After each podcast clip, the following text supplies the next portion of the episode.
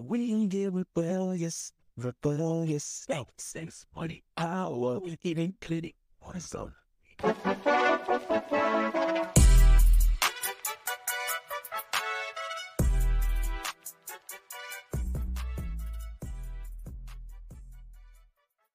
to let you all know we've been having drinks. And so we're feeling good. We're going to talk about cult. We're here to deconstruct. so thank you so much for coming on. And for those who are only listening, uh, Daniella is a master crocheter. She crochets wherever she goes. So she's right now crocheting for us. And I love this. And her entire dress, she crocheted herself. It's beautiful. Knitting right now. knitting, but I crocheted this dress. Yes, I'm sorry, knitting. And Bells is wearing a sweater that says slut faming. So yes. as we are deconstructing all of the things we are taught, Right. I feel like that's very important too. Wait, so what is the difference between knitting and crocheting? I'm sorry for my ignorance. So knitting has two needles and crochet has one, and it's Oh. a hook. That's the easiest way to tell it apart. Okay. Knitting, I find to be very, very ASMR. Okay. uh, because it's very like soothing back and forth. And Okay. actually, like I switched to wooden needles for the podcast, but Yeah. the clicking of the metal needles like really is soothing for a lot of people. and then crochet, you can make like really cool, crazy things. Wait, how is So- that okay to bring on the plane? Like they don't give you shit Yes. about that? Sometimes, actually, this is a great story. So I was traveling Greece and Turkey last month, and every time I went through security, they would either take a crochet hook or take knitting Stop. needles. And I was getting less and less things. And I was going through my last security, and I had an eight-hour layover in Cairo, and I was like, I will die if they take my things. Yeah. And both of the security TSA officers were women, and they just looked at the woman dressed all in crochet, and then we're like, okay, obviously she's not planning She's to fine. crochet the pilot into the cockpit. Like she's just gonna crochet on the flight.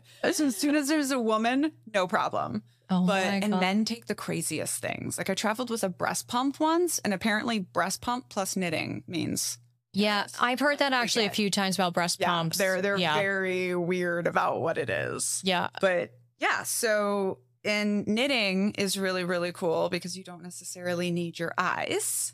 Yes, That's the first thing. But That's true. I noticed that you will just you'll talk to me Yeah. out full conversations and you're straight up knitting. And it's also a really, really great way to have men completely mesmerized with your intelligence. Because men don't do parallel processing the same Yeah. way that women do. so you would do would you be knitting in during Afghanistan at my desk as a senior intelligence captain knitted my husband a whole Seahawks themed blanket that I hangs love in our this. house in a net 12 feet in the air and it's our innovation space. Oh my But god. it was funny because I am, you know, like a small blonde woman. And so Yeah. from the side, like Yeah. knitting in an army uniform is the best way to get people to reveal their toxic masculinity. Because they just it. walk up to you and say the most sexist thing. Yeah. And then I turn, and as they're gagging on the fact that I'm a captain and they should not have spoken to me that way, also slowly backing away because they realize I can Yeah. probably kill them and make it look like an Yeah. accident because I am talking this fast while still knitting at them. I love it. You should have been like, mm, I'm knitting your body bag.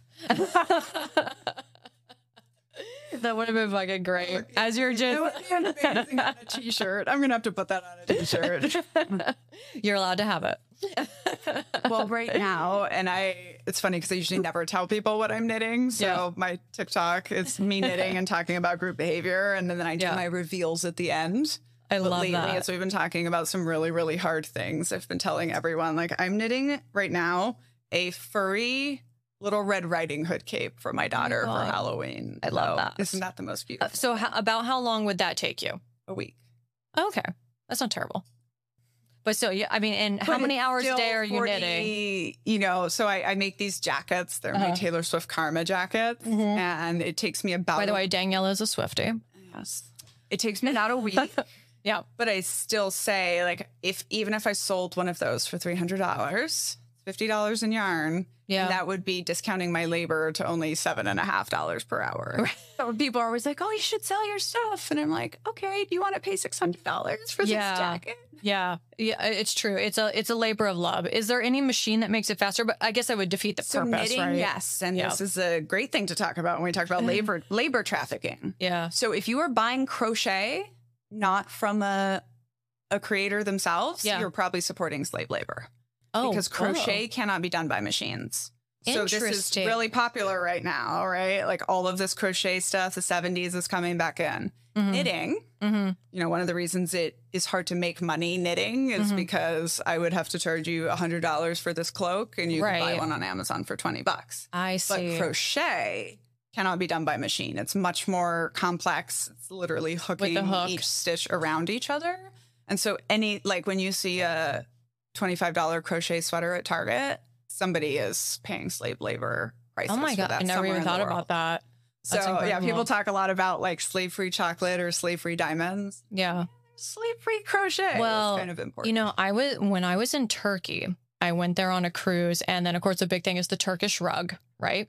Along with Turkish I did- chocolates I and did everything. One of those. I Yeah. sat in the thing and I Well, I have to be honest, I was really suspicious of how young the children were. It looked a little bizarre. Some of them looked like they literally had, I hate to say it this way, but basically like deformities. And they just used them to make these rugs. And it never sat well with me. I never bought the rug, but the rugs were so expensive. They were like $5,000. And they're like, yes, yes, yes, we're going to ship it to you. I'm like, you're going to take $5,000 of my money right now. And maybe I'm going to get it in the mail. This was also 2011. I just was like, no, not having that. Well, we all know this is not done in slave labor, so thank God. But also, for anyone who is watching the video or only listening, she also has these beautiful earrings that are literally miniature versions of her book, Uncultured, which is an amazing memoir. Um, and you saw me sell one to the valet. Yes, she your- did. She sells wherever she goes. I love it. She's a businesswoman at heart. Now, this picture on the front, how old are you in this picture? I'm two. You're two. What you really don't get because they it looks it's stretched out, right? Yeah. So if you take away all these white stripes, right. that's how tall I am. So I'm only two years old. Only two years old. And, And, me in Japan uh huh. being trafficked as so from from the age of one to ten, hmm I was used as an actress. I call myself little apocalypse Lindsay Lohan. and the what the children of god did very successfully Mhm. is in the 80s 70s and 80s they were known as a sex cult that used Yeah. religious prostitution and was advocating pedophilia and incest hmm and in the 90s they performed twice at the white house Oh my God. They went to the how, White that's House. how well they rebranded and Wow. that is how you know it still is I, I find printed books all the time that say that the children of God ended in 1982 or 1985. And here I am born in 1987, Mhm. very much at the heart of a 10,000 person strong army Yeah. all across the world. And we simply turned from hmm being a sex cult into Yeah. being a child entertainment trafficking organization. She's And Yeah. I personally argue that they never stopped prostituting us. They Yeah. just stopped making us go all the way. But Yeah. I was, you know, I was singing on a beach in Rio in a halter top and a Mm-hmm. Yeah. skirt that showed my belly when I was eight years old. That was one thing in the book. I was kind of shocked at the economics of the children of God. They basically used you all as children to go out and panhandle and beg for food and money. And in return, you would give out pamphlets or sing for them. Any number of things. Yeah. When I was, uh, you know, I still all the time in my fancy neighborhood randomly break out balloon animals at a child's birthday party. Balloon are like, animals. How do you know how to do this? I'm like, I was a 14 year old carnival clown in Mexico. You know, and That's it's so crazy. really one of the most amazing cult scholars in the world, Dr. Mm-hmm. Janja Lalich. She says all the time, cults are always about labor. Yes. And when I understood that, that was the beginning of understanding everything that happened to Yeah. me. And it's so important to put the proper words on it, right? Like Yeah. I wasn't a missionary kid growing up around the world. That Yeah. is a photo of me being trafficked at the age of two from where I was deported from Japan, you know, and we cross borders illegally all the time and all of that stuff, right? But so you held American passports. so most of us had American passports. I had American passport, but, But like, you weren't so born for in the example, States. I no, I was born in the Philippines. Okay. I was born to a you know 15 year old teenager. Also grew up abroad in this cult, hmm and then we would, for example, I grew up most of my life in Latin America, hmm where we would get a six month passport as an American or a six month visa, Yeah. and then you just leave and go to out of the country. So we were always taking like bus rides to Argentina or Ecuador or Paraguay, and then Mhm. you just come back in a different border. I see. So this is what we were talking about, where I say like, and you see it in the book a few times. Like I am very scared of police and Mhm. security because I've been taught that my whole childhood. Yeah. Then I went on to become a security and intelligence officer in the military. Mm. Yeah. But like, this is one part of the book where we're lined up to meet the White House, and I've been invited, but I'm still standing. You're still afraid. Yeah. I'm the person at the airport that sees the drug dogs. Yeah. I have cocaine even though I never. She did a bump, guys. No, I'm stuff. kidding. But to- you know, this thing about labor Yeah. is one of the things I really like to tell people. So I Mm-hmm. have this 10 part definition of cult, and step eight is exploitation of labor. yeah. And I think, you know, a, a regularly intelligent person, when you say cults exploit labor, they Mhm. can understand that. And then I say, but also the Department of Defense would close today if they had to pay overtime. So would most businesses in America. Yeah. And so actually one of the like very tangible tactical tools that I Mhm. feel like I can give people to avoid toxic groups hmm is to say, you know, keep track of how much labor are you giving them and what are you getting in return. And Yeah. it has to be in this lifetime. Yeah. So how did okay, tell us bring us back to the beginning of the children of God. It started by this guy, David Berg. David Berg, 1968. Okay. So, and what's I think really important with cult leaders is they almost always have really strange, eccentric childhoods. Yes. And you almost always see this pattern of them trying to build a following. Mm-hmm. And it doesn't matter what it was. They usually jump. You see a lot of entrepreneurs jump, jump, jump. And then Yep. they're like, they found their thing. And it becomes a part of their success story. But Right. they, so David Berg was 50 something years old. He was a failed preacher. And then all of a sudden, he's in California on Huntington Beach using his teenage children and music and performance, another important Yeah. thing. So very close to like Jim Jones. Absolutely. Yeah. And and he studied Jim Jones. And he studied like we Yeah. grew up with things like death is the ultimate orgasm, which was a saying of Jim Jones, right? And he studied Castro and he studied David Koresh at Waco, right? Yeah. So we were kind of a an accumulation of this. And this Yeah. is another very common thing is that leaders these kinds of leaders study other dictators and Mhm. authoritarians, cult leaders. And so he started recruiting people. And so my grandparents were two of his very important early recruits. So in the history of the Children of God, they are given this huge property for their first compound. And it was from a famous radio producer because, you know, those people are always trying to start cults.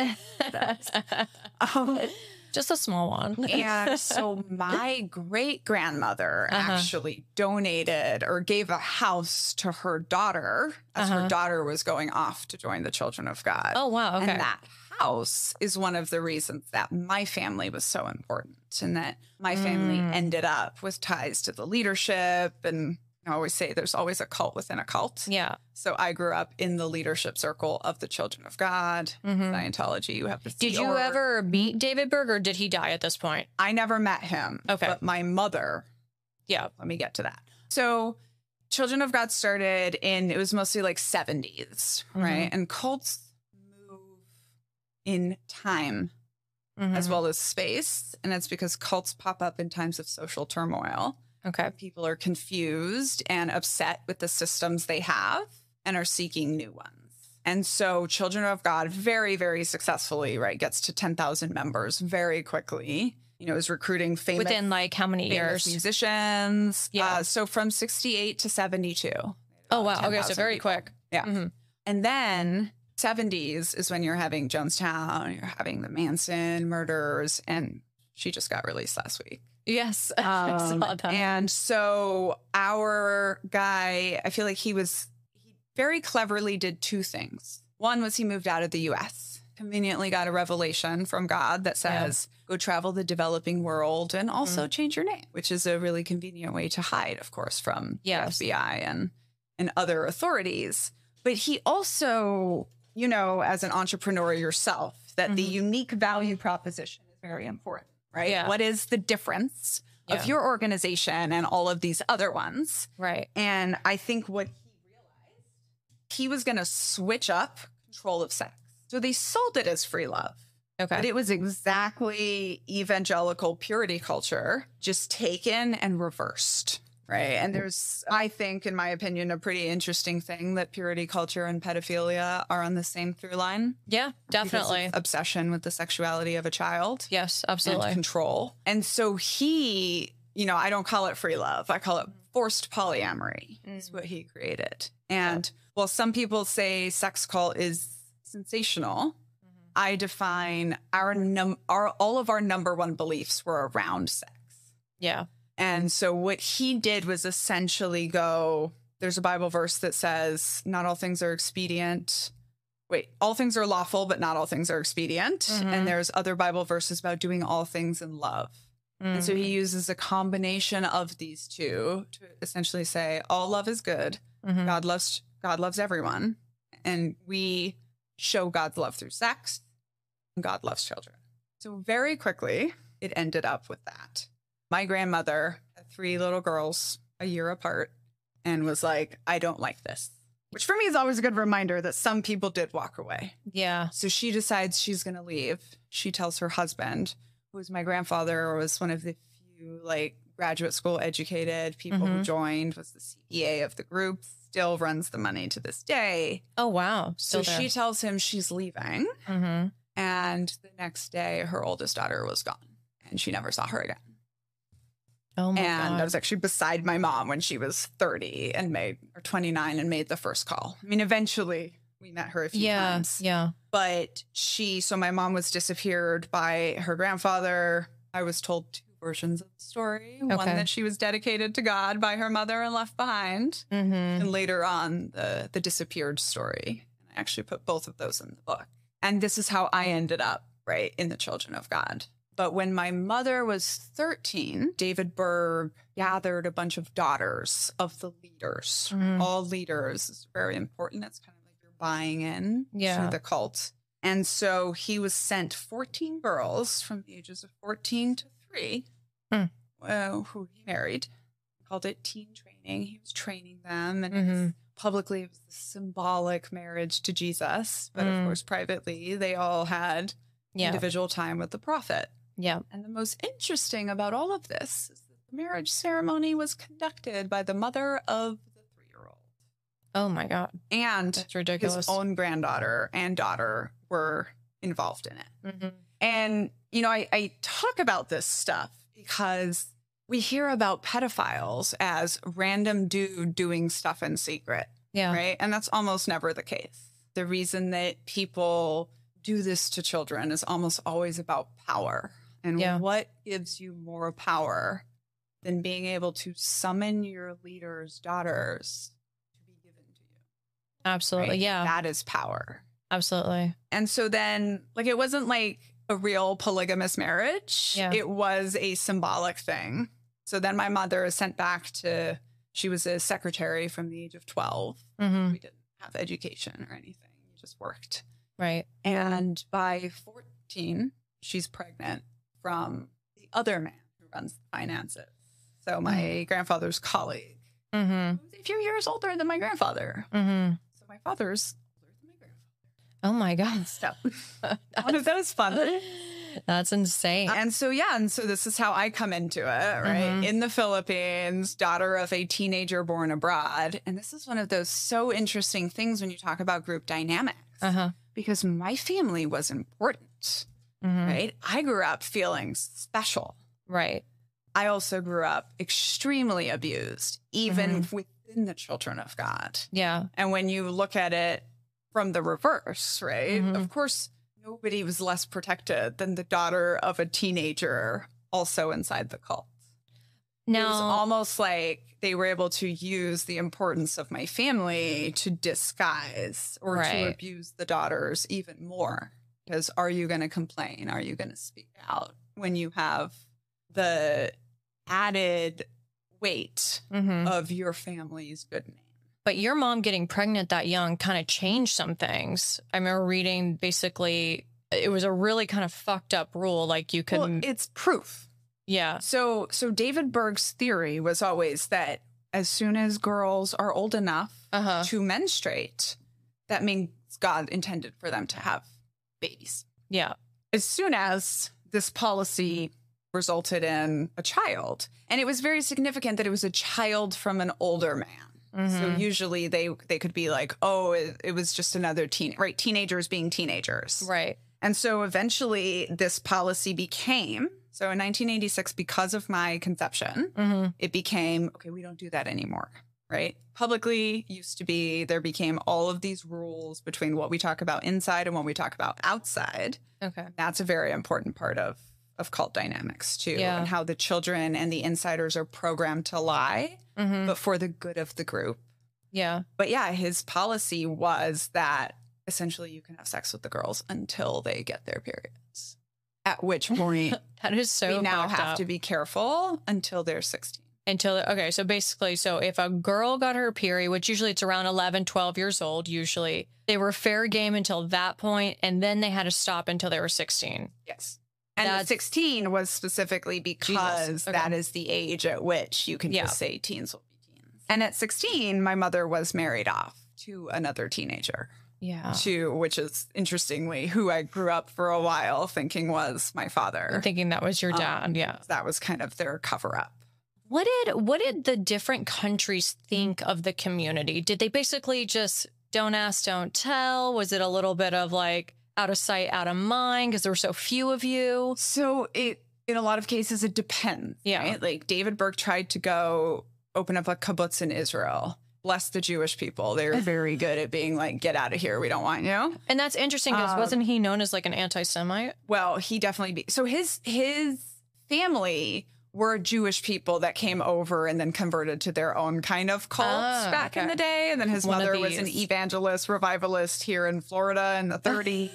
he did All the crazies became- come here. He became very anti-Semitic. Yeah. And the rationale for that was they didn't accept us, right? So this whole Christian idea of the Jews are worse than anyone else because they could have accepted Christ and they didn't. Mm, So we were definitely raised with all of that. He was also very homophobic, very racist, all of the different things. But so other countries tried, mhm. right? So Australia tried, uh, Argentina tried, and that's in the book where we in Argentina the communes were raided and the people were taken away and you know partially it's helped by a bunch of Americans living abroad because Mm. most countries don't want international incidents with Americans. So in Australia, they arrested a hundred something adults, but they only kept the 21, uh, sorry, Argentina.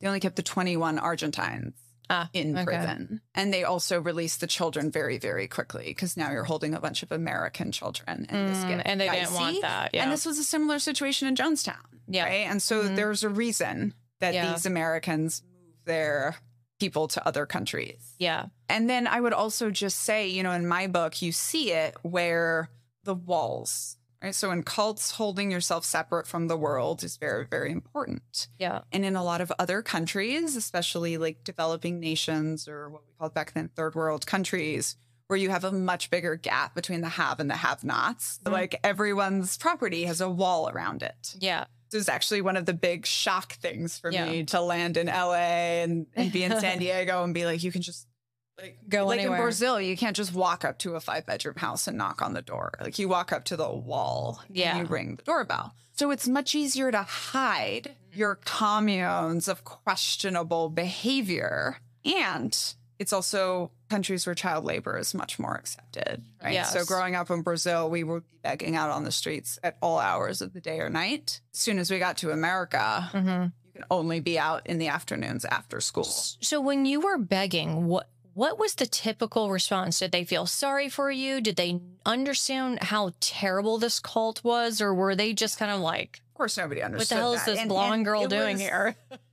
It's very interesting. There's actually a chapter three of the book where we're programmed to lie, is in Rolling Stone magazine. So if anyone wants to read it, you can get a little a little free chapter there. But so so all cults, you have to understand like how people are programmed to lie to the public. Mhm. But of course, it's not taught to you that way, right? So we're out here on the streets begging. It doesn't look like begging. It looks like a happy, shiny 10 year old coming up to you and in Yeah. your language, like Yeah. a foreign child in your language, telling you, I'm a missionary. Do you want to buy this thing? Got it. And again, you're in cultures where begging on the street is much more almost like Like- assaults when you approach someone in America. Mm-hmm. Whereas Yes. like in Brazil, they're in the restaurants coming up to your tables. That's true. just a normal thing. Got it. So it definitely works there. So yeah, so it was it was different and an important part of keeping people committed to the cult was this mm-hmm. idea that we don't work in the world. We live Yeah. by faith and God always provides. And by God always provides, it means our children Yeah. essentially raise the money for us and are the labor.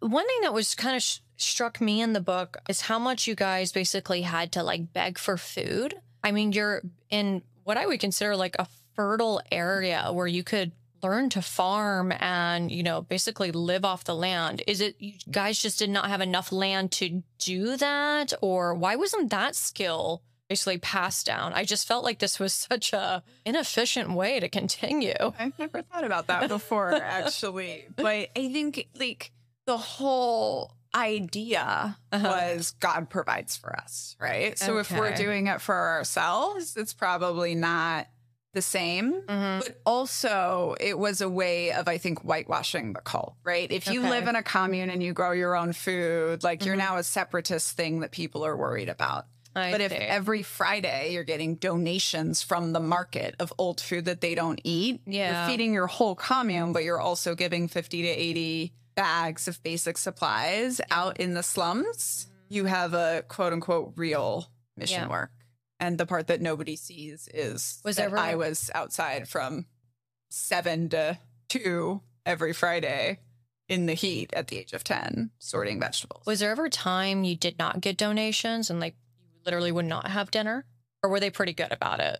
So I was almost always in the leadership communes. Mhm. And so what we had was we didn't necessarily live only on donations. We also lived on the tithes, or we could call the Uh, taxes yes. of the other people. Okay. So certainly my, which is crazy because hunger is a big thing in my book, how I was always under undernourished, but certainly we were better off than some of the children who did go hungry.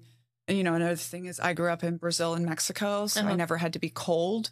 Yeah. The children growing up in Europe were always freezing Ugh. and actually putting I didn't even think about putting that. not well dressed children out on the street in the cold is a way to get people to feel sorry for them and give them What money. what countries in Europe were you guys also in?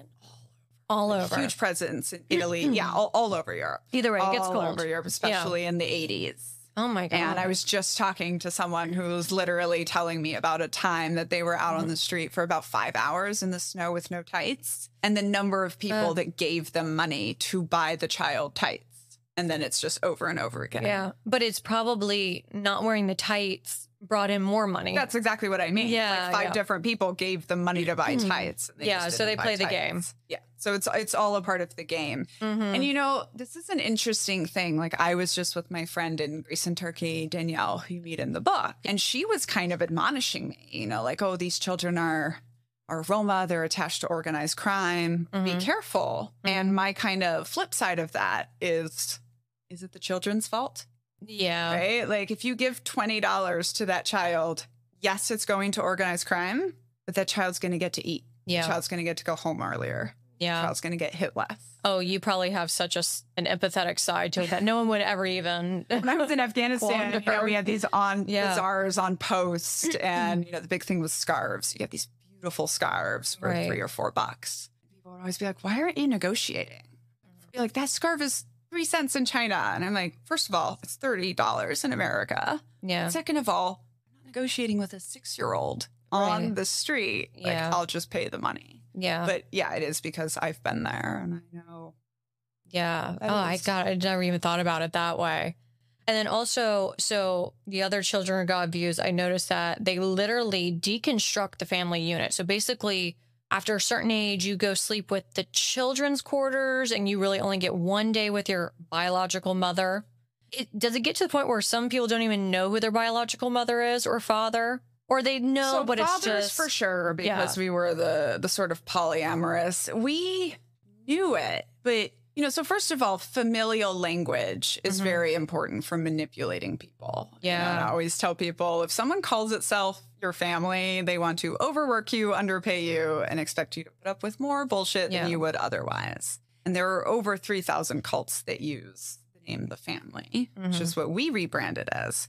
But it's a really important part of breaking people down, right? Is mm-hmm. breaking up families. So my so I grew up knowing that my grandmother had just gone one day, right? And my Yeah. mother never got to see her again. Yeah. And even though we were told the happy positive version of that, to me it was, oh well, if I'm not perfect, my mother might just disappear someday, right? Or if she's not perfect. Mm-hmm. And so that's part of control. You know, my mother ended up married to uh Uncle Zephaniah in the book, Mhm. who was an older uncle. And like he was separated from his wife because they had too many kids together and they were like getting along. So they'll separate you up. You have a good marriage. Time to end Uh, yes, exactly. and so it's a it's a big part of control. It is a threat, Yeah. right? And Mhm. there's absolutely a belief that if people break up and one of them wants to leave the cult, it's your job to keep children. Yeah. So that was a big part of it. But it's you know, at I always say that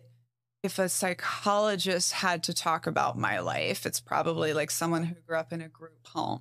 Even though I knew who my mom was, I only got to see her for one hour a day and then Saturday nights and Sundays. And at what age did that kind of start happening? The one hour a day? How old were That was as essentially as soon as you were weaned. And oh, and Oh, really as soon as you so were night weaned. Right. And so I was probably at six months. oh my god. And six months was also the age that he said children needed to start being spanked for a bad behavior. Six months. They're not even talking. Right.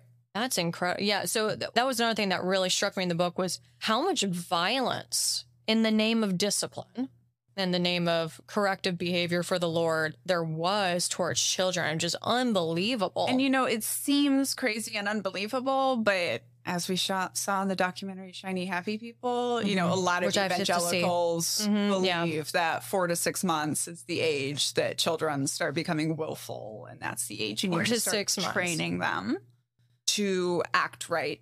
And Yeah.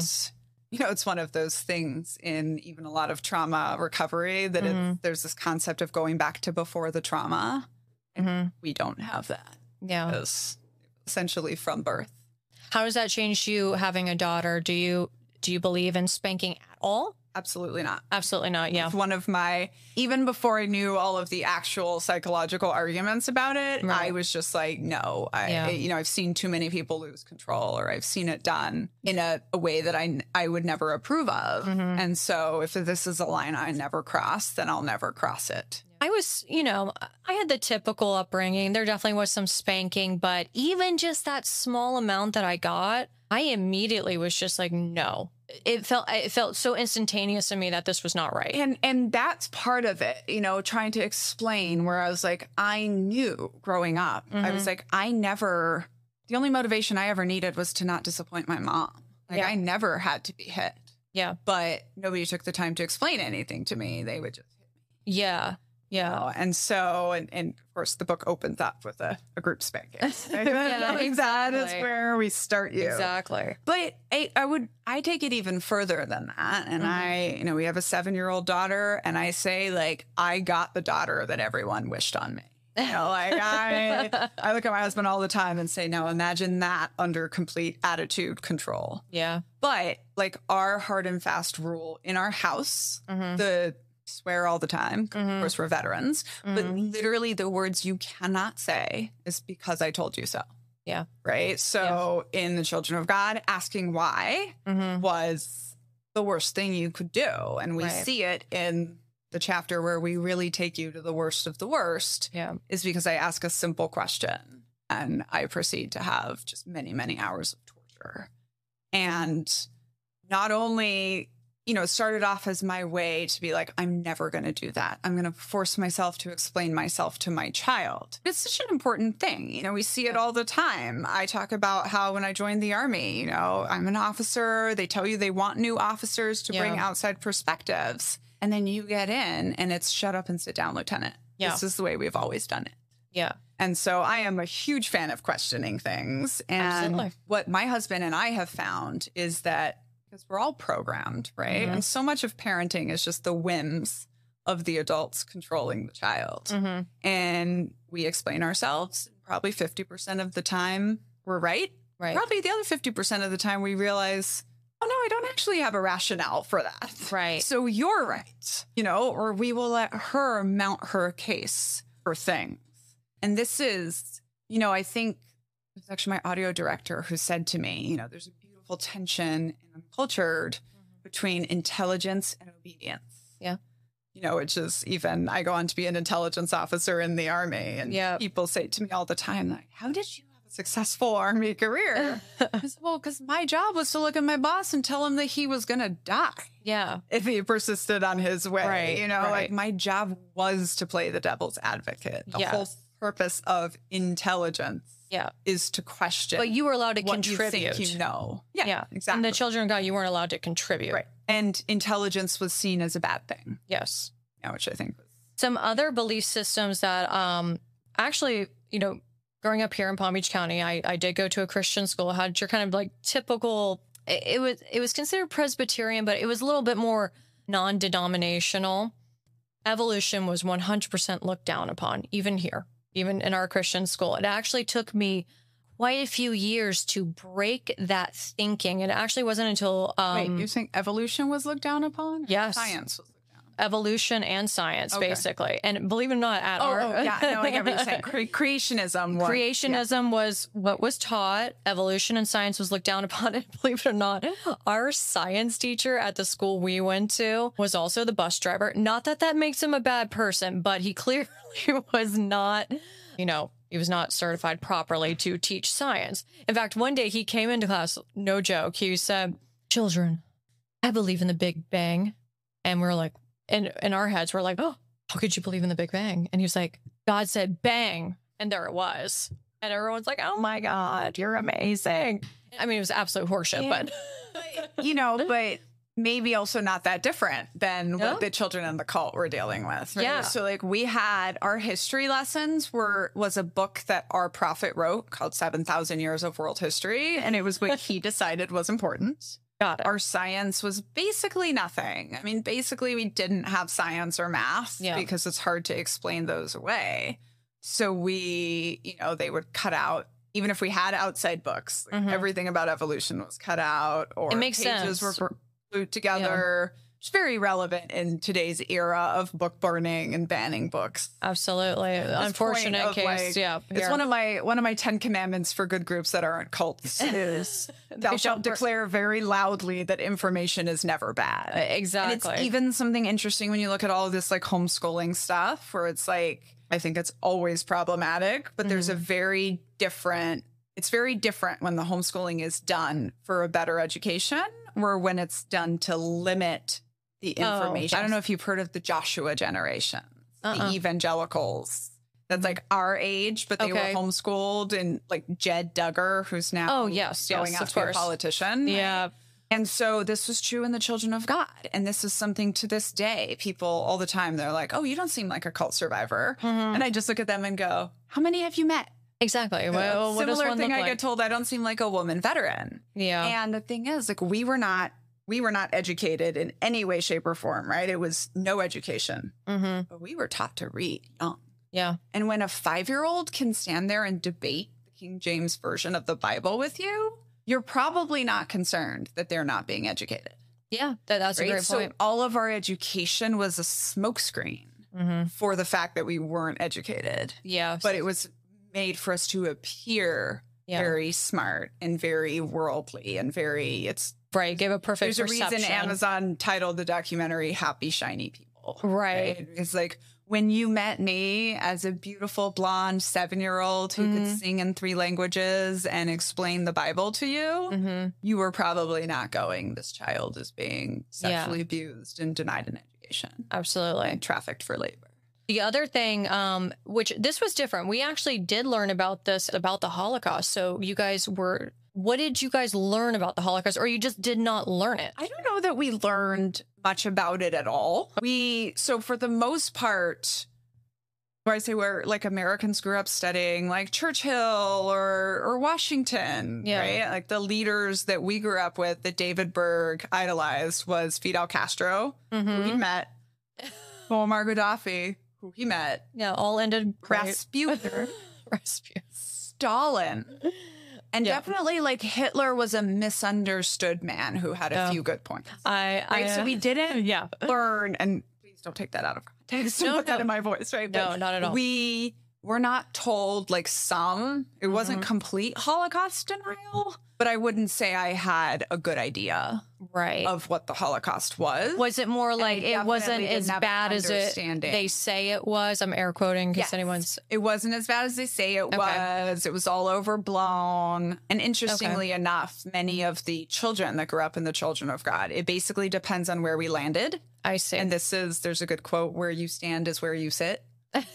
And Right. basically, if we ended up in blue liberal centers, we became open to learning and love all kinds of people. Interesting. And if we ended up in conservative red centers, like many of those people are Holocaust deniers. Yeah. Many of those people got right in it's similar ideology. yeah. And so essentially what happens when you leave a cult is if you're not unpacking what Mhm. you were programmed with, Uh huh. you're just going to find the same thing in other format. So if Berg wrote this book that he says everything's about 7,000 years old, like, did you guys understand like dinosaurs or like, It was like a Anything- cuss word. Like I remember when, Okay. when you said like, "Oh, we didn't learn about evolution." Like I literally remember Yeah. being ten years old and like gossiping with another girl about her older sister who'd left the family, and the Uh-huh. big deal was that she believed, in evolution. yeah. and that was like, I still have people in my family crazy. that, really believe uh, in creationism to the point where they're unwilling to even discuss like science based evidence that even like a reputable a reputable magazine like Discovery or Time come out with. They're like, no, So we weren't, you know, it's interesting in a cult because you just control all the information. So Yeah. You, so you don't even really have to deal with any of that. So did you know So- what so- a so, like, dinosaur was? We knew dinosaurs were alive, but Were other alive. other than being like I couldn't have named a type of dinosaur. so in Like, my have- in my Christian school, they were like, "Oh, dinosaurs are real. They're in the Bible, the Book of Job." Which honestly, I don't remember the verse, but I have had that one too. I think, and I was like, had that one, "Oh, okay, that makes sense." You know, I'm just this young. It wasn't until about I want to say third grade, second or third grade, where you start learning how to do percentages. So I remember learning percentages. Okay. And I was like, oh, that's really cool. I really enjoyed mathematics. It really helped me kind of understand the world. Definitely led me into my, my uh, career of tech. And then we went to social studies after that. And they were explaining at the time, this was what, 1996, four, or something like that. About 6 billion people were on the planet. And then we went to Bible class later that day. I remember this sequ- sequentially so well because in Bible class, they were explaining that there was only like maybe a million Christians in the world. And I'm like, uh, maybe I have that wrong. Maybe it was a billion at the time. But either way, the percentage threw me off so badly. I'm like, majority of the world is going to burn in hell because they're not Christian. When I tell you, I literally went into a deep depression for about two days. I'm in third grade. I could not understand. It blew my mind. But you know, this is an important discussion about religious trauma, right? Mhm. Because this is what And no one had an answer for you me. No, exactly. And, No when, one. when we talk about you know, so first of all, one of the worst scenes in my book starts because we learned to play broken telephone, mm-hmm. and we were taught that the book of Genesis was handed down by word of mouth for 500 years, and Mm-hmm. then Moses wrote it all down one day. Right. Right. Which is this, again, very old, archaic evangelical belief that was mostly used to defend slavery. Right. Um, but that's what we were taught. And then we're six, I'm six, and I learned to play broken telephone. And I'm immediately like, well, how can the Bible be true? Right. Like, obviously, Yeah. some of it was distorted, being passed down. By the way, one of the reasons that a lot of coercive religions use the King James Version Mm. is because it's archaic language that's hard to understand. And so it's kind of the same reason the Catholic Church didn't want the Bible translated into Latin. Yes. Because if people can understand your religious text, you lose control. And so, you know, he set himself up as I'm the only one that can authorize this or challenge this. But also, you're just so much taught not to question. And I think that's one of the things. And I hear it in your story too. And I'm like, I don't know if it's like, if it's like like for me, I'm not neurotypical. So like maybe it was that, or maybe it's just the like math percentages, right? Like when things don't make sense. Yes. When it doesn't make logic. You know, so For me, it was 100% logic. And I have to admit, out of my family being one of five, I did feel more empathetic than my siblings. I don't know why. I just naturally kind of felt that way. And I really enjoyed math and logic. So just putting those two together, I think it was just like a natural like explosion. and so for me, you know, it's interesting because it's like, well, one of the first scenes in the book is mm-hmm. my mom taking me aside, and it was like this special personal time together, and she's teaching me to read.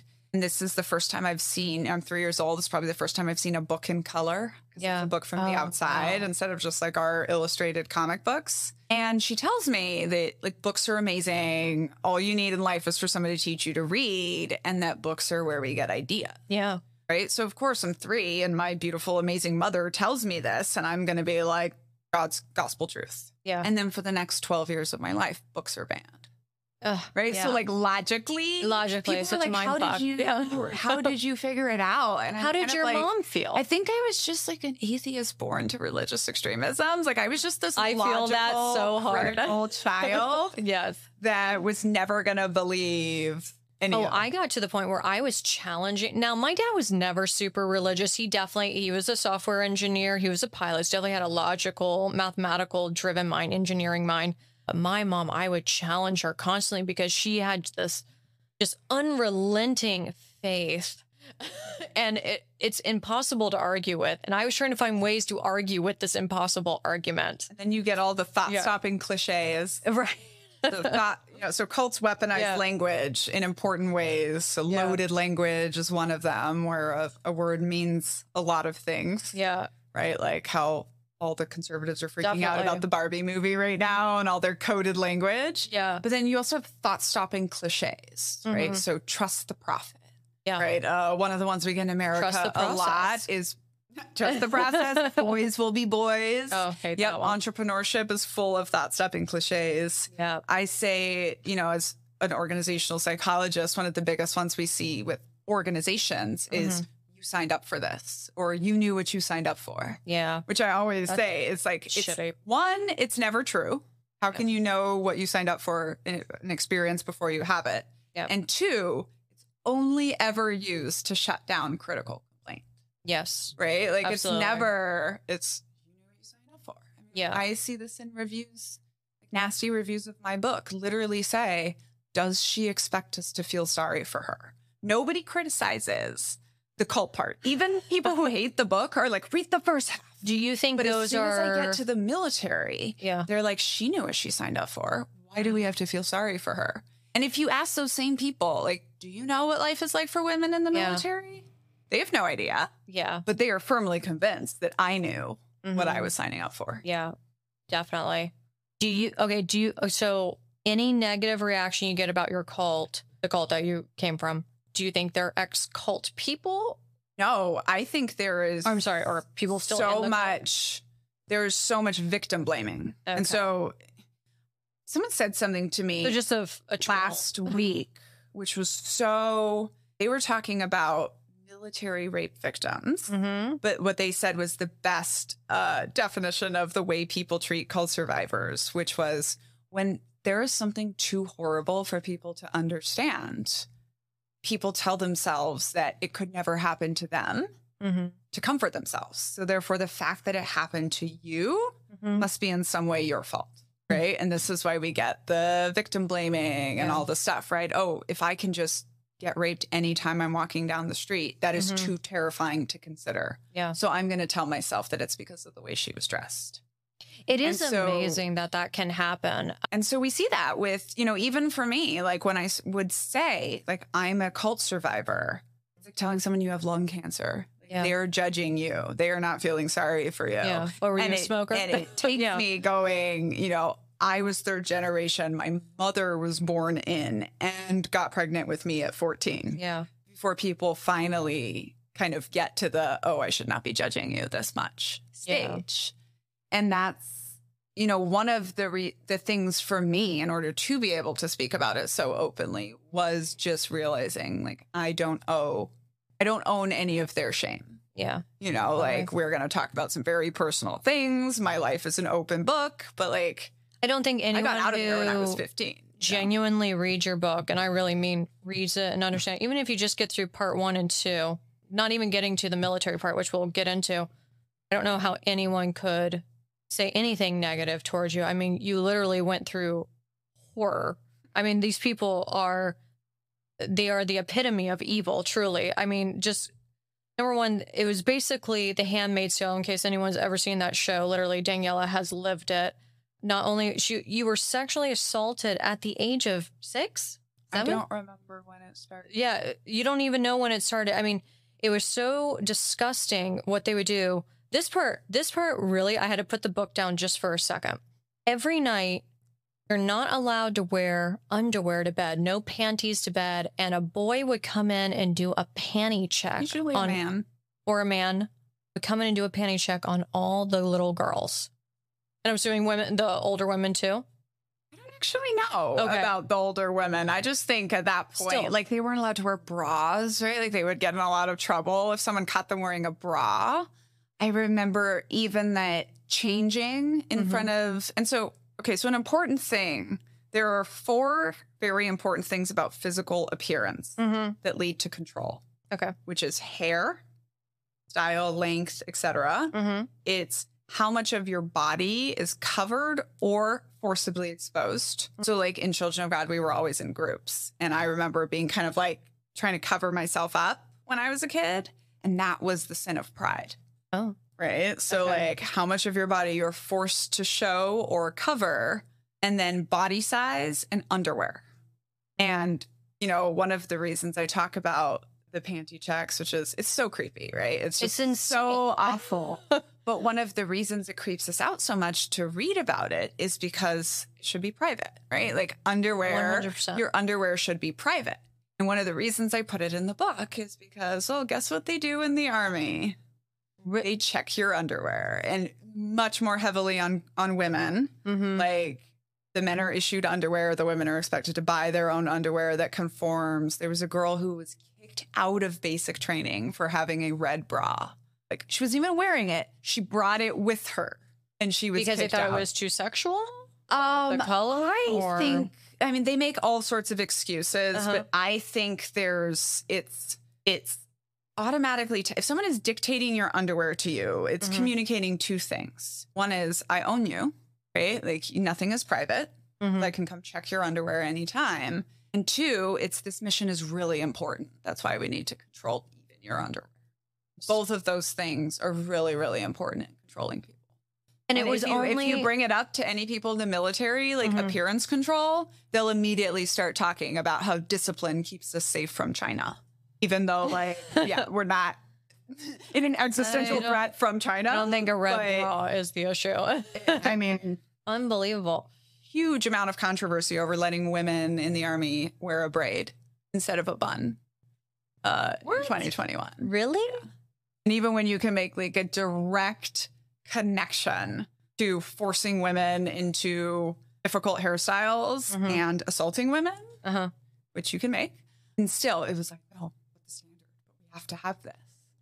And it's there's so much about about hair and control Mm-hmm. and underwear and control that just Yeah. has to do with it's such a personal thing Yeah. and it ties so hard into your identity both of those things what was the reason for not wearing panties? oh this was even more important it was that women are disgusting so because that's an important part of controlling women what did they think no It- underwear so, would do? we were told that you have to air out your vagina Oh. every night okay. because if you don't it'll be gross okay. um he So, like, also a natural yeah, he also steam or something. basically was very, very against men going down on women. Oh, And really? All kinds of, which you know, this is something I didn't even. Sounds like feelings of inadequacy. yeah, this is something I didn't even consciously absorb Yeah. growing up. But then I had a lot of. Let me tell you, real so that real men like to go down on women, and and it is the first thing they offer. So he sounds like a bitch. hmm That's it. Just it just blows my mind, and it blows. You never is that does an auntie ever check? Oh, by the way, it's also part of getting women to hate themselves, right? Or like getting like Yeah, women to think they it. are inferior. Mm-hmm. And so yes, the aunties would check or they would remind us. You know, there's a part of the birthday party where I'm reminded not to wear underwear under the transparent gown that I'm wearing, and that's by an auntie. yeah. But it was more I think it was important that it was the men doing it or even the boys, Yeah. right? Because they're policing the proper behavior of the women. Yeah.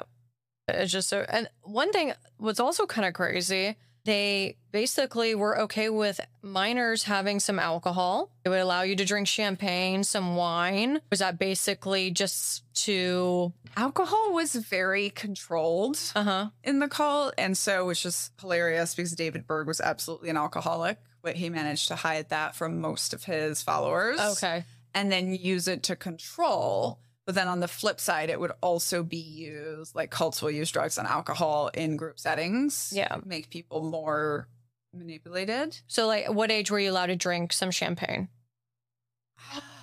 I don't Like, were I you- don't know what the official age was, Yeah. but I know that in my communes at about six or seven, like we were always drinking communion. At about six or seven, I would say we started getting half a glass of bubbly whatever Mm-hmm. at big events.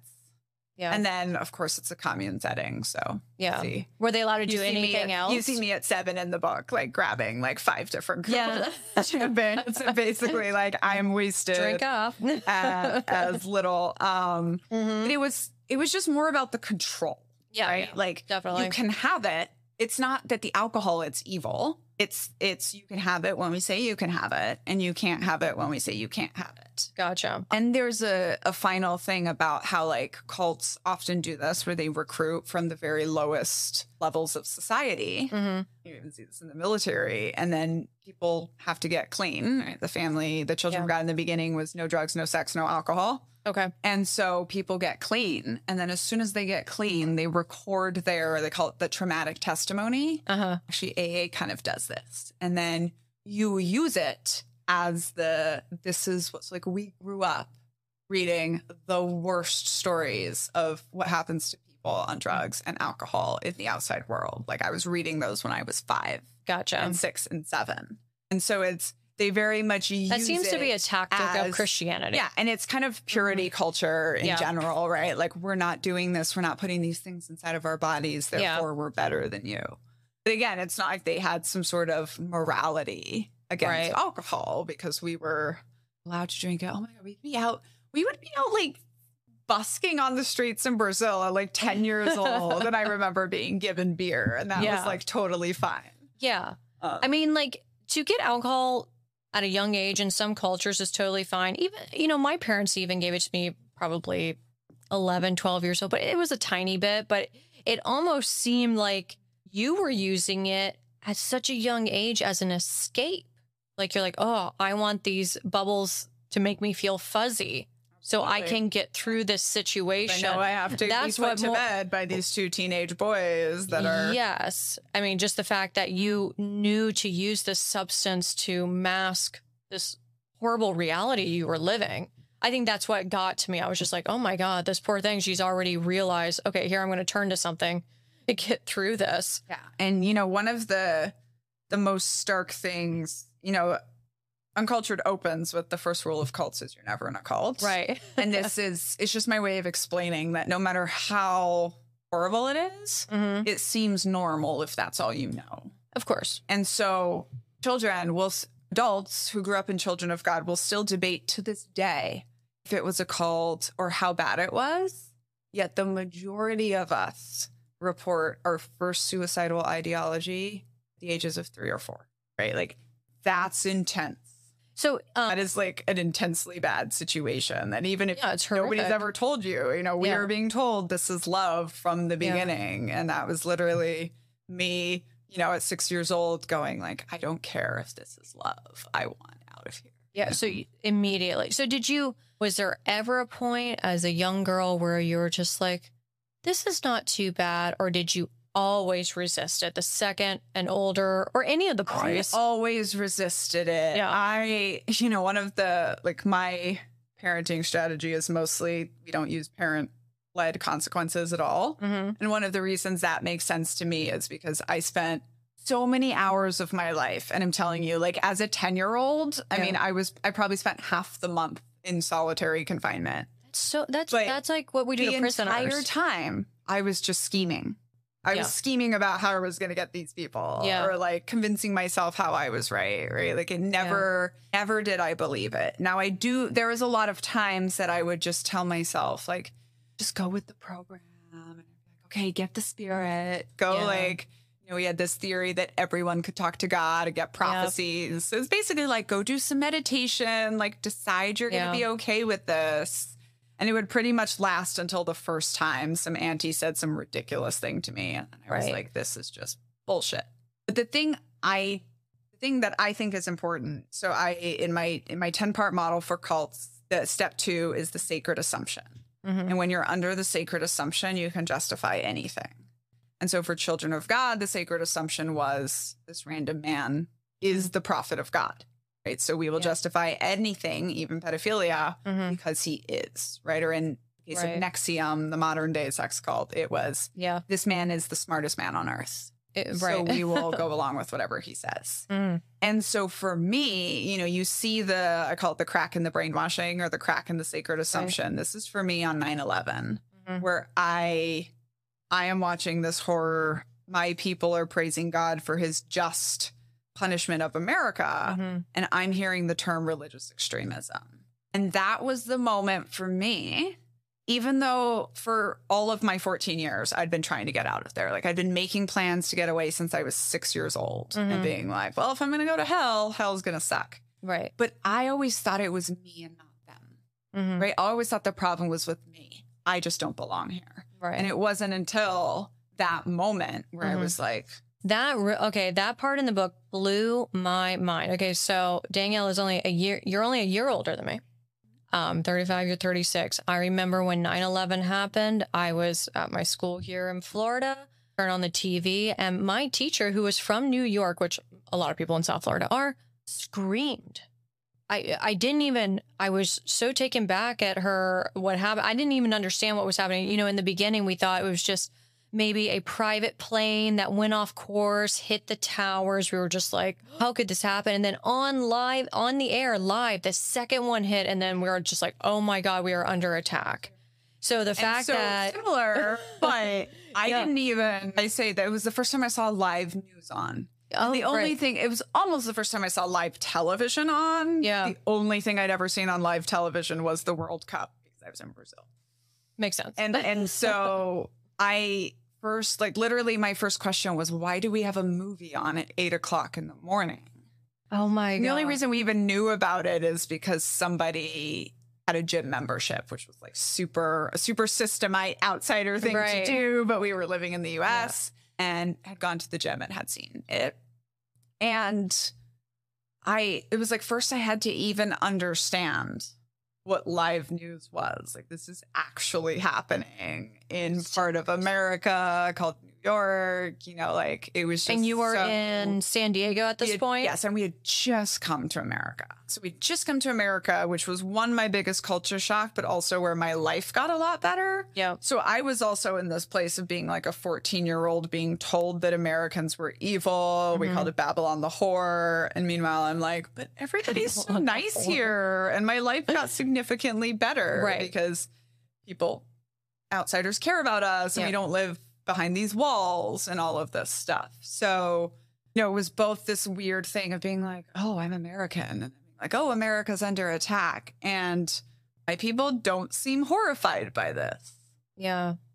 Yeah. In fact, they were praying for them. Praising God. Praising right? Like, God. This is your promised judgment. This was the, you know, we've been taught California is going to fall into the sea and, right, all yeah. of the I think people still predict evil, that. pure, Yeah. all of the stuff, right? And so it was very, oh yeah, this is God's judgment. Oh my I mean, we see this out of evangelical parts of America for Sure. for all kinds of disasters. Yeah. And you know, the thing in in the book that like really gets to Americans is that it was one of my siblings' birthdays that day, Mhm. and we had a birthday party. Yeah, regardless. Right? And like, yeah. I don't think anyone else in America had a birthday party that day. Like, if you were born on September 11th, you just didn't celebrate your birthday that day. I actually you know? follow this chick on TikTok. She came up on my For You page. She's like, My birthday is 9 11, and her name is Isis Snowden. No joke. like, this poor girl just got like a triple whammy. But yeah, no. Um, Yeah, and like for us, it Yeah. was no big deal, right? Like we turned off the TV and went out and literally went panhandling, which was then it was going door to door singing Yeah. to people. And this was another crazy scene in the book where we're like, we're teenagers, we're singing about love, Yeah. right? So everybody's just like, oh, this is amazing, right? They're Yeah. standing, they're hugging each other, they're crying. They think we're just doing this because of the horrible thing that happened today. But you're just we're trying to get some teenagers cash. out spreading love. And I swear we moved in for that sale. And like this man, like I will never forget it. Right. Cause I'd never had someone be like outrightly mean to me before when I Mhm. was panhandling. This man just started yelling at us. Like, how dare you? You know, we're trying to capitalize on the misery of America.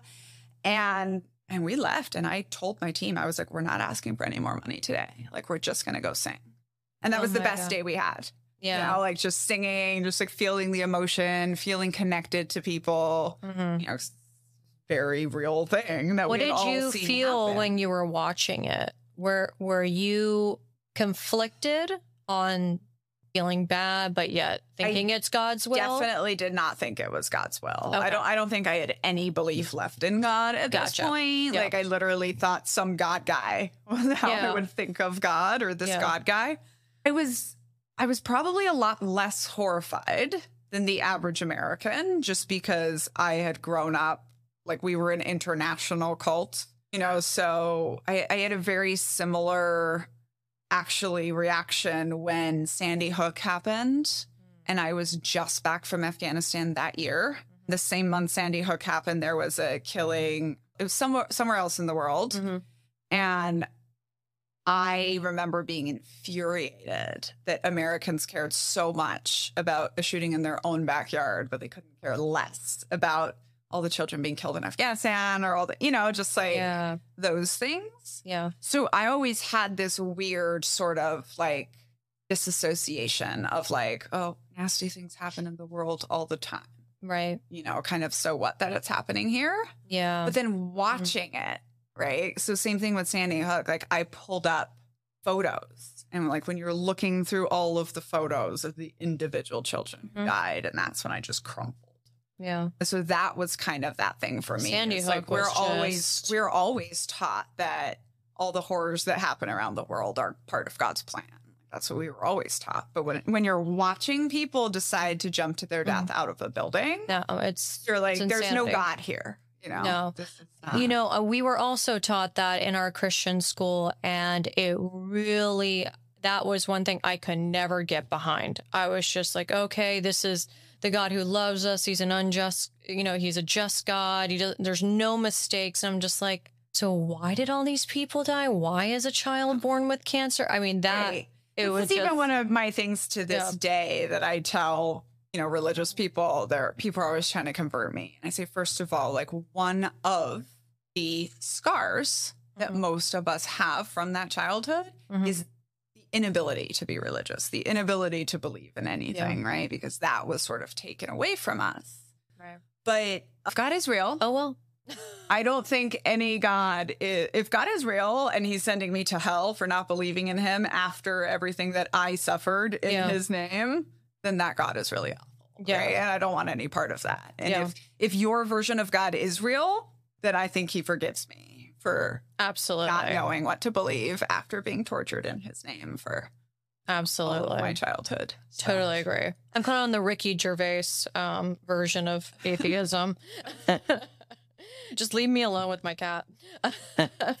so, okay, so the other thing, okay, so the children of God, you all the women were aunties and ba- and all the men were uncles. And basically any of them had the right to discipline Uh, was there rankings on them or was it basically anyone could do whatever they There's wanted? Definitely rankings because Okay. we always had the shepherds, right? So Okay. our communes were called homes, and then we had the home shepherds. Uh-huh. one of my favorite quotes in Uncultured is when I say, thing they don't tell you about the shepherd analogy is that the shepherd always eats his sheep in the end. Yes. No, and of course that's after fleecing them. right. Um, but so so there was definitely like a thing. So like definitely like uncles were more important than aunties, right? And so usually the aunties would do their kind of torture but non-physical punishments, but if you needed a physical punishment, they would call in the uncles. Right. But it was also just like, I think I talk about this in the book where like if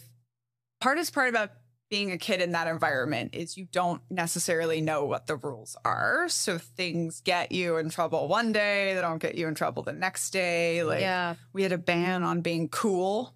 So if someone decided something you you were doing was you trying to be cool, you could get in trouble even though there was no specific rule against that, which by the way there's a parallel in the military where your commander can decide that you look too fattish Oh my god. even god. if everything is in regulation. Like my curly hair was often too fancy because it looked like an What? updo. What is with men and the curly hair? No, I had I my poor friend, she was also part of basically a cult and she had a cousin that had really curly hair and the pastor of that church banned I think curly hair. because it's out of control. I think they they need to control Like- everything. And the, the thing you learn about curly hair is you're either you're either straightening it or you're just giving up on controlling it. Yeah. Right. Okay, And what about dudes with curly hair? Well, I, less controlled. Oh. Less controlled, but dudes could definitely be considered like long, like dudes with long hair that were proud of their hair would always be made to cut their hair. Yeah, that's true. Um, that actually happened in hers as and well. This goes back to, you know, I would tell like men joining the military, my advice to them is always shave your own head three weeks before you go to basic training. Otherwise because that is a, well, that's an, um, they're going to do it anyways. That's why Yeah. three weeks, give it a little time to grow back. But if you've never looked at your bare skull in the mirror, like you need to have that experience That's a good before they take it from you. Like Yeah. that's a moment of ownership for them. Right, right. Um, Don't pull a Britney Spears. that is is really intense and like we were not actually one of the reasons i always had shorter hair is because my mom was allowed to so when i was born i my mom was 15 Mm-hmm. she was still not allowed to cut her own hair for three more years without permission from her father but she could cut my hair so it's like she owned me but the group still owned her Yeah. and so so all of that means is like would be like if a home shepherd came by. Remember one time like I was put in a timeout by someone in the morning and I was still there by dinner. They were trying to find this person to ask if I could be let out of confinement. It's and so it was that's like worse it's treatment just all than about keeping you some prisoners. on your toes. Know, Yeah. and really you never know how you're allowed to act. So you're always policing yourself. Was there ever an uncle or an auntie that like showed some type of empathetic nature? And you know, I just read this comment recently that in a book that said, you know, all throughout history, there's Mhm. always been people that have refused to dehumanize others. Yeah. In my life, I would say both in the cult and out of the cult, there have always been women that like reached out and helped me or protected me when they didn't need to. They've almost always been women of color, which is just something that stands out to me Mm-hmm. we certainly had, you know, so Auntie Patty in the book is one of them. And then for me, because I was one of the younger children, I also had this nice barrier of the all of the children of the children of God that were of my mom's age, you know. So Mhm. we were raised in large part by 16 year olds. Yeah. And so you see in the worst chapter, it's like I have Auntie Jade, a 16 year old who's on my side Yeah. you know, and kind of trying to the, the line I use for both the the good aunties and the the older girls is like they're trying to teach us the lessons they were taught in slightly kinder ways. Mhm. You know, so they couldn't totally go against the group, but they were always trying to be nice to the children Mhm. or, you know, and in some way diminish the impact of what was going on there. Um, but I think there's also this important thing when we talk about that, which is the whole nice person stereotype. hmm You know, so people are like, my my dad can't be a racist. He's such a nice guy. To which I say there were nice people in the sex cult too. Sure. You know, and Yeah. and the the impact hmm of our reality growing up there, it's not any lessened by the fact that there were some nice people. Yeah. Uh, so And there was also some not so nice people. Um, so you had this really horrific story in your book where you asked a question that basically they thought was not a good question to be asked. And you were handed off to Uncle Jerry for punishment. And he proceeded to punish you in one of the most horrific ways possible. He beat you, raped you, and basically kept you, was it about two days? no, I think it was about ten hours. Oh, So okay. it was like from the morning till Still. till well after dark of one day. One second too long. and And so, couple of, I think, very interesting things about this. So, this is where we start to talk about good uncles versus the bad uncles, Mhm. right? We just talked about, like, yes, there were good people in the cult. And I always thought of my stepfather, for example, as one of them. Like, not only did he never sexually assault me, he's also very famous, and I've never heard of him sexually assaulting anyone. Yeah. However, when I am drug passed by by a well-known, like probably the most famous pedophile in this group, other than David Berg, mhm. and when I, at the age of five or six, am drug past my stepfather by this really evil, violent man, my stepfather asked no questions. did he ever find out what happened to your stepfather? I'm sure he's heard about it. I have not specifically spoken with him about it. I mean, I never even figured out a way to tell my mom what happened. I just gave her the book. Yeah. Um, and even her response was, you know, the same uncle had molested her when she was a child. But because the Wow. rules had changed, it never crossed So he touched both mind. of you. Yeah, but it never crossed her mind that these same uncles were doing things to her daughters because she had so much faith in like the system. I think we always see this with rebranding of these groups. Yeah. I say all the time, I'm like, you people really think that telling the pedophiles not to rape the children Yeah. made them stop? Yeah. Like it didn't. And it also just, I think, made it much more violent, Yeah. you know, where unfortunately for my mom, she was being told all of this was being done in love. Mm-hmm. And like, I was being told that too, but mine was much more violent and much more secretive. Yeah. So just different ways of the abuse coming up. Mhm. But I think, you know, so many people in these situations try to comfort themselves. with, Yeah. I didn't know. And parents often, when they let coercive groups do things to their children, they will respond with, I didn't know. Know, Whether that's my mom being sent off at 13 to marry a 75 year old dude, or me being taken off into this basement.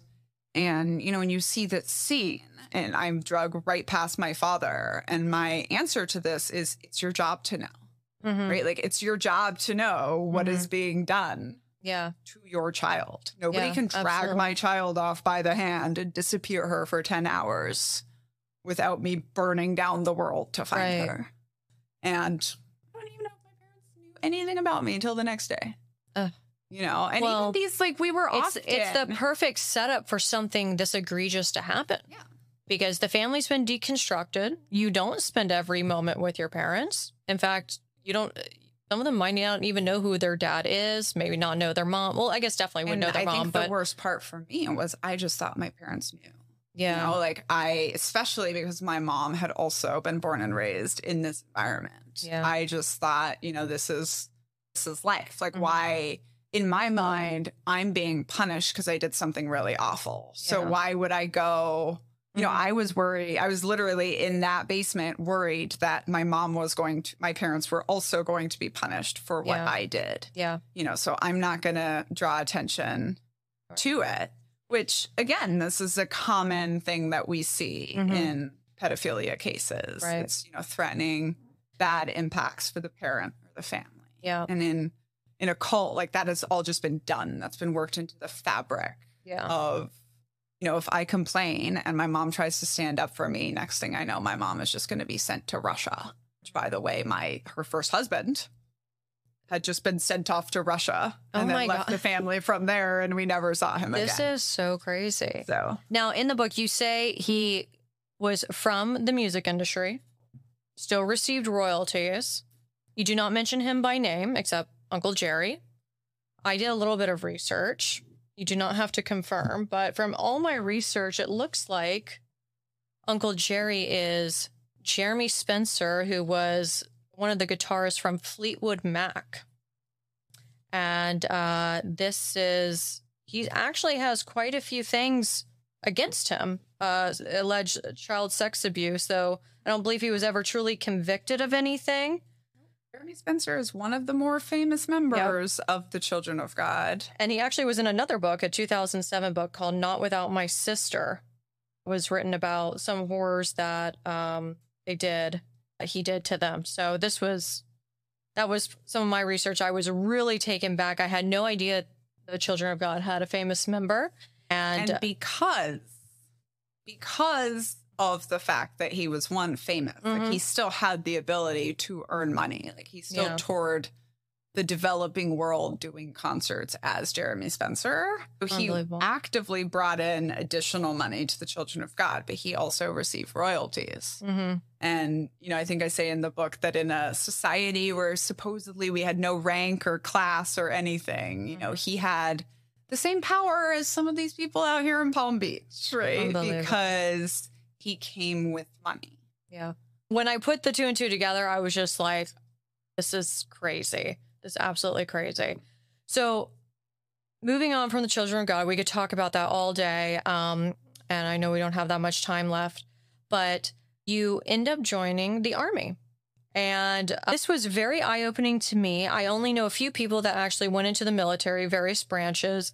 The I could not believe the way they treated women even in uh, you know 2007 2008 i mean as someone of the same age i thought we were past this but you were actually part of the first group of women that actually went into combat in afghanistan yeah. so i was very surprised joining in 2009 you know not from a military background not even really from america mm-hmm. to find out that i'm serving under this combat ban that says women cannot be essentially anywhere yeah. in the line of operations. Right. What it keeps you out from. And especially right. the fact that we were fighting a war with no front lines made it really obvious that it was mm-hmm. unjust and kind of just about control, which I say is always true when you're a group of people that's banned from something that you know you can do. Mm-hmm. In fact, usually when a group of can't do something, we don't have to make laws to ban them from it. Right, right. um, and so I'm serving under this. So yeah, I do become one of the women, and this was very interesting. So it's because of the situation in Afghanistan. Once they realized we were fighting a counterinsurgency. Mm-hmm. First of all, no one's ever won a counterinsurgency, so that was the point. We should have gotten out of yeah, That was yeah. the point. It became like. Uh, they realize like, oh, we got to go win the hearts and minds of the people, right? Mm-hmm. And we've mm-hmm. all heard this phrase. Well, as soon as we're like, okay, well, we need the people to like us, right? Yeah. So, conservative Muslim country, that means that we should respect their laws about men searching women, touching women, looking at women. Definitely. Um, so, of course, terrorists will very quickly exploit that, right? So, we had people dressing up in burqas, mm-hmm. bombs, getting on the helicopters, things like that. So we I always say it's a little ironic that going to war in a nation that we consider to be a thousand years behind us in societal development mm-hmm. is what forced the US Army into the 21st century. And so I was part of the first, it was a group of 43 women, and this was like secret from the country at the time because we're still under the congressional ban. But they were like, okay, we're sending you out on deliberate combat patrols. And as always, words matter, right? Yeah. So this thing of deliberate, right? Because for, you know, it's always very important for me to say that women have been fighting in active combat in every conflict since the Revolutionary War. Yeah. Um, but military didn't have to admit that.